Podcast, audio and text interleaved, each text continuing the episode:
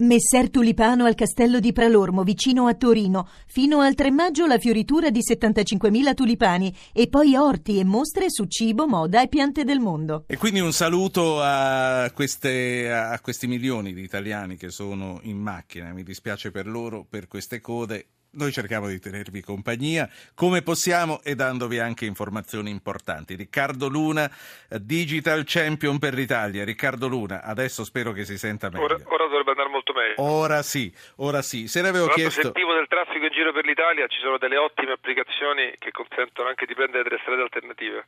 Eh, possiamo anche parlarne o, o, è pubblicità? Direi di no. No, credo di no. Per esempio, ce ne sono, non, anzi sono gratuite. C'è Waze che è stata comprata da Google che funziona con i dati che tutti gli automobilisti danno in tempo reale della loro eh, della loro andatura, della loro velocità e ti consente di prendere itinerari alternativi molto efficaci. Quindi diciamo, ogni, ogni, automobilista diventa un punto che emette informazioni ecco. agli altri. Posso consigliarlo anch'io che sono uno di quelli che lo usano anche per venire a lavorare, per fare i percorsi conosciuti eh, e sì. devo dire che più di una volta mi ha salvato dalle code proprio dicendomi di andare per una strada che eh, non era quella abituale. Questo per dire che il digitale ci migliora la vita se lo sappiamo usare bene. Ed è proprio questo, quando le chiedevo come ci si sente a essere un digital champion. Non era tanto per fare lo spiritoso, ma era per parlarne in un paese come l'Italia, dove siamo così indietro e dove c'è una, una dirigente dell'agenzia digitale che dice me ne vado perché comunque non si riesce a combinare niente.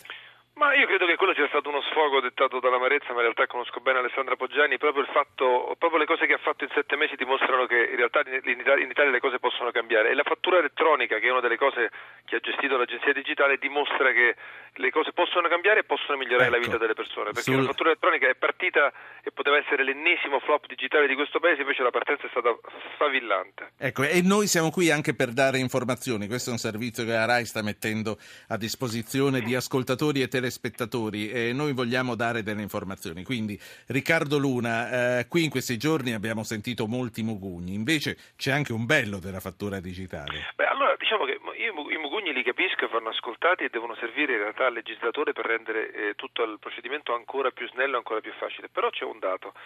Fino a, qualche, fino a, qualche, giorno prima che entrasse in vigore la fatturazione obbligatoria per tutti quelli che hanno rapporti con la pubblica amministrazione locale, perché prima valeva solo per la pubblica amministrazione centrale, si facevano circa 3.000 fatture elettroniche al giorno. Qualche giorno dopo la, scadenza che era quella del 31 marzo per questo nuovo inizio, se ne fanno 60.000.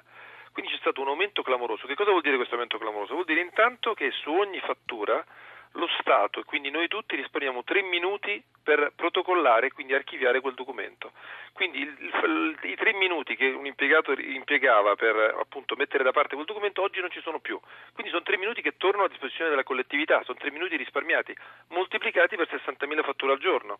Pensate all'impatto di questa cosa. Questa cosa si verifica tutti i giorni. Quindi è vero che comporta all'inizio un po' di laboriosità in più però è vero che poi l'impatto è molto maggiore sia in termini pubblici, quindi di risparmio di soldi e di tempo, ma anche per il privato, quindi per il consulente o il professionista dell'azienda che ha rapporti con la pubblica amministrazione, perché il risultato è che si viene pagati prima.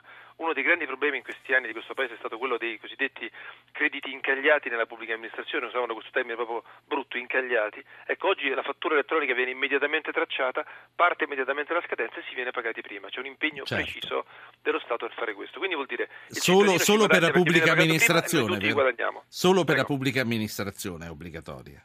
Sì, in questo momento solo per la pubblica amministrazione, però devo dire che questo è un test, è stato un test secondo me fondamentale per l'Italia, perché richiede agli italiani di fare un salto importante sulle loro competenze digitali. Per fare una fattura elettronica devi intanto avere un computer, devi essere collegato a internet, devi avere una PEC, la famigerata posta elettronica certificata che tanti di noi hanno attivato ma non hanno mai usato, devi saper fare una firma digitale e devi anche avere un software che ti consente di archiviare la fattura e conservarla per dieci anni.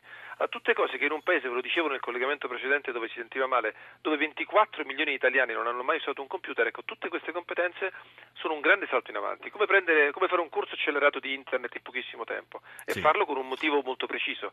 Allora, se noi, come pare che sia successo, abbiamo convinto gli imprenditori, i professionisti, i consulenti che hanno rapporti con la pubblica amministrazione a fare questo salto in avanti, è tutto il paese che ha fatto un salto in avanti. Prima, prima che ci salutiamo c'è un ascoltatore che immagino voglia parlare di questo.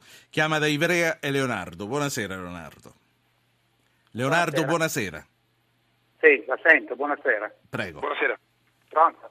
Ma allora io diciamo vedo l'altra faccia della medaglia della fattura elettronica. Io mi occupo di sport, sono presidente di una società sportiva dilettantistica, facciamo dell'attività con le scuole e per noi è un altro onere in più, non economico, ma di, di tempo, di, di perdita. Noi ormai lo sport in Italia è gestito dal volontariato e il volontariato a questo punto deve diventare commercialista, professionista, sapersi districare in un marasma di burocrazia per cui io in canoa non ci vado più e passo il mio tempo in segreteria o alla sera dalle 10 a mezzanotte anche più per gestire le parti Quindi a lei, a lei non basta recuperare invece il tempo degli incassi, eh, recuperare quelle telefonate che prima faceva per sollecitare, speriamo non si facciano più, eh. non vorrei peccare ah, d'ottimismo. Io ho perso due ore nella segreteria della scuola per compilare moduli e, e moduli antiriciclaggio e una serie di cose che prima non avvenivano. Riccardo Lura. Sarà un, sarà un bene altri aspetti, no?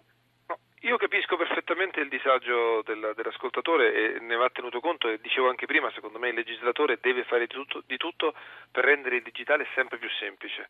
Però in realtà questi sono tutti procedimenti che si fanno la prima volta, la prima volta quando si avvia un servizio, sono già nate decine di offerte commerciali e non commerciali, anche gratuite, che rendono questi procedimenti facilissimi. Ci sono tante start-up che lo fanno, tante grandi aziende che lo fanno, ci sono le camere di commercio che, che, che, che per chi fa meno di 24 fatture l'anno danno il servizio in maniera completamente gratuita e facilitata.